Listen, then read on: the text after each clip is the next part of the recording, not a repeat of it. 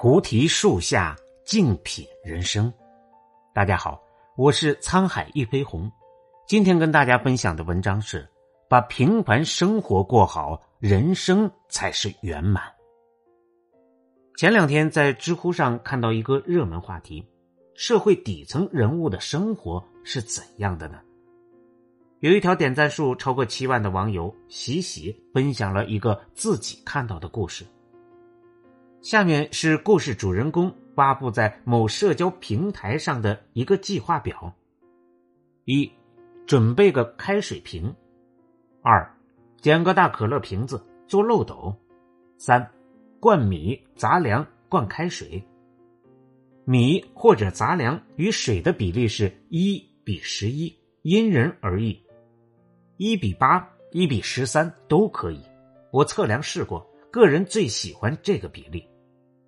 四，放十个小时，比如是晚上八点做，早上六七点钟倒出来，晚各八小时也可以，但过了十二个小时会成为糊糊。五，饿了就喝一碗，喝一天。六，配菜，包菜、大白菜、时令蔬菜等等，白灼、鸡胸脯水煮、沥水、撕开拌酱。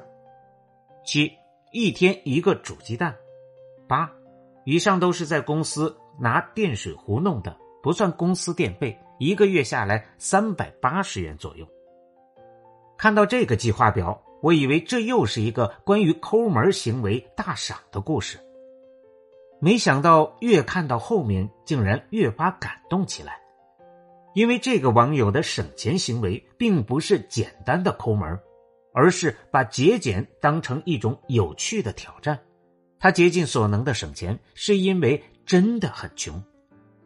他的父亲身体不好，母亲长期住院，以至于他白天上班，晚上摆摊，还要去医院照顾病人，也没有多余的精力去思考如何赚大钱。所以他在社交平台分享了很多节约的方法，比如为了节省房租，就租一间简单的毛坯房；为了节约出差费用，就带上帐篷去出差的城市露营。但生活的重担似乎并没有将他压垮，在他贫穷表象的背后，你能看到他闪闪发光的心。仔细看他的计划表，你会发现，虽然按照他的食谱做出来的食物没有美味可言，但他节约得很聪明，不仅省钱省时，还兼顾了营养，更像是一份非常健康的减肥食谱。他有一个小堂弟，有一天想要吃披萨，他就带上钱，带上小堂弟，到处找披萨店。可是落后的小县城找不到一家披萨店，于是他就买来各种材料，在简陋的条件下为小堂弟做了一个中国版的牛肉披萨。小堂弟、亲戚们、病房的病友们吃了都赞不绝口。最让我感动的是关于他的另一个故事。有一天，他的亲叔叔打电话来说路过他家，会进去坐坐。他和妈妈就想去超市买点水果点心来招待客人，但爸爸死活不同意，为了省钱和他的妈妈吵了起来。最后他只好从空荡荡的冰箱里拿出了两个快烂的苹果和一根黄瓜，找来剪刀和菜刀，参照网上的教程，现场制作了一个果盘。叔叔问他，这个果盘叫什么名字？他苦笑着说，叫兔子吃草。虽然贫穷，但他一直努力把生活过得体面。你真的很难从他轻描淡写的叙述中感受到他对生活的厌倦和失望，因为他一直都秉持着这样的信念，纵使老天爷给了我一个苦涩的柠檬，也别放弃，因为我可以把它榨成柠檬水。二零一八年，一部叫做《生活万岁》的纪录片在中国上映。摄制组用了三个月的时间，记录了十五个普通人的生活：失恋的舞女，高空擦玻璃的蜘蛛人，自己患癌还给病重孩子扮小丑逗乐的青年医生，在亡妻坟前朗诵朴素情书的抗战老英雄。他们的生活充满艰辛、苦涩、无奈，但他们每个人都在默默坚持着，热爱着这样的生活。导演任长征在拍完这部片子时说，每一个人都生活在特别狭窄的角落，眼前只有自己的生活和认识的三五个人，大千世界里别人都怎么活，你可以看看这片子。你不要以为故事里的人都是穷人，有时候他们所拥有的财富比你多得多。有一对盲人夫妻靠街头卖唱为生，奶奶最爱唱邓丽君的歌，虽然外面的光照不进他们的世界，但他们却活成了彼此的光源，心里一直装着彼此，在逆流的人生里自顾自快乐着。在丈夫心里，妻子是个小朋友，赚到一张新的五块钞票都可以很开心。在妻子心里，丈夫是个保护她的战士。下大雨时，爷爷会掏出雨伞，撑好了递给奶奶说，你这个人最怕下雨了。回家时，爷爷会跟奶奶唠叨，棍子拿在左手，不要拿在右手，注意旁边的车子。中秋节这天，夫妻俩特意买了啤酒和肉庆祝节日。饭桌上，两人碰杯碰了好半天才碰上，但他们仍然觉得这就是他们最好的生活。爷爷很豁达地说，我们有幸来到这世上，就是来享受快乐的。还有一位上海的老母亲，为了帮儿子还债，卖掉了自己唯一的房子。除此之外，他每天还要出去卖油墩子，一个只卖几块钱，这样慢慢用赚来的钱还债。生活如此艰难，他也不忘心中简单的梦想，换一张大一点的床，去一趟北京看看毛主席像。我觉得他比我们很多人都幸福，因为在他们看来，艰难的生活也可以很有趣。他们能够感受快乐的点很低，总能轻易抓住身边的小确幸，享受生活的甘甜与温暖。生活万岁的另一位导演成功在采访中被问到，下一部片子准备拍什么时，他说，下一部打算拍中产，因为在他看来，中产是一群更悲哀的、欲望更强的人。你要花一千五百块钱买条牛仔裤，我要花七十万买一台车，辛苦了一辈子都买不下一套房子，这就挺悲哀的。我们天天跟转笼子里的耗子似的，你说这是不是最大的悲哀呢？谁说不是呢？一旦上了那个不停转动的轮子，就再也下不来了。经济学上有一个边际效用递减的规律，意思是消费者在消费逐次增加同一个单位的消费品时，体验到的单位效用是逐渐递减的。举个简单的例子，当我们十分饥饿的时候，看到包子会非常想吃。吃完第一个包子后，我们会感觉它是世界上最美味的食物，但吃到第八个的时候，不但不会觉得好吃，可能还会觉得恶心。也就是说，每一个包子带给我们的效用和满足感都不相同。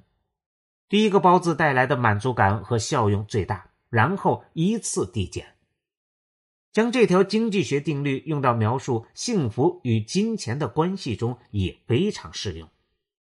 随着物质水平的提高，物质产生幸福感的成本变得越来越高。想要拥有与以前同样水平的幸福感，就得赚比以前多很多的钱。一位经济学家通过调查得出这样的结论：人们对财富是越来越贪婪的，不是增加一块钱的收入就会增加一块钱的幸福感，而是财富必须成倍增长，才会产生与以往相同的幸福感。所以说，等我有钱了，我就能幸福这句话实际上并不成立。与其在追求更高水平的物质生活中迷失自己，不如平衡好欲望，提升幸福的能力。前述生活里你以为的穷人之所以能够轻易感受到幸福，是因为他们拥有让自己幸福的能力。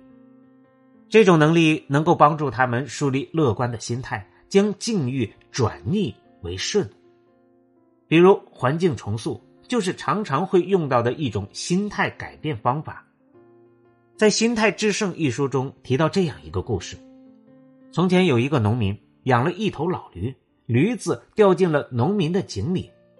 农夫听到那头驴的呼救，经过简单的评估后，他觉得这头驴和这口井都不值得他花费时间与精力，于是叫来了自己的邻居，告诉他们事情的经过，并请他们帮忙铲土，把老驴埋在井里，使他不用再感受痛苦。起初驴子强烈的反抗，但是当农民和他的邻居们继续铲土，泥土击中驴子的后背时，一个念头击中了他。土落在驴子的背上，他会把土抖落，然后上一个台阶。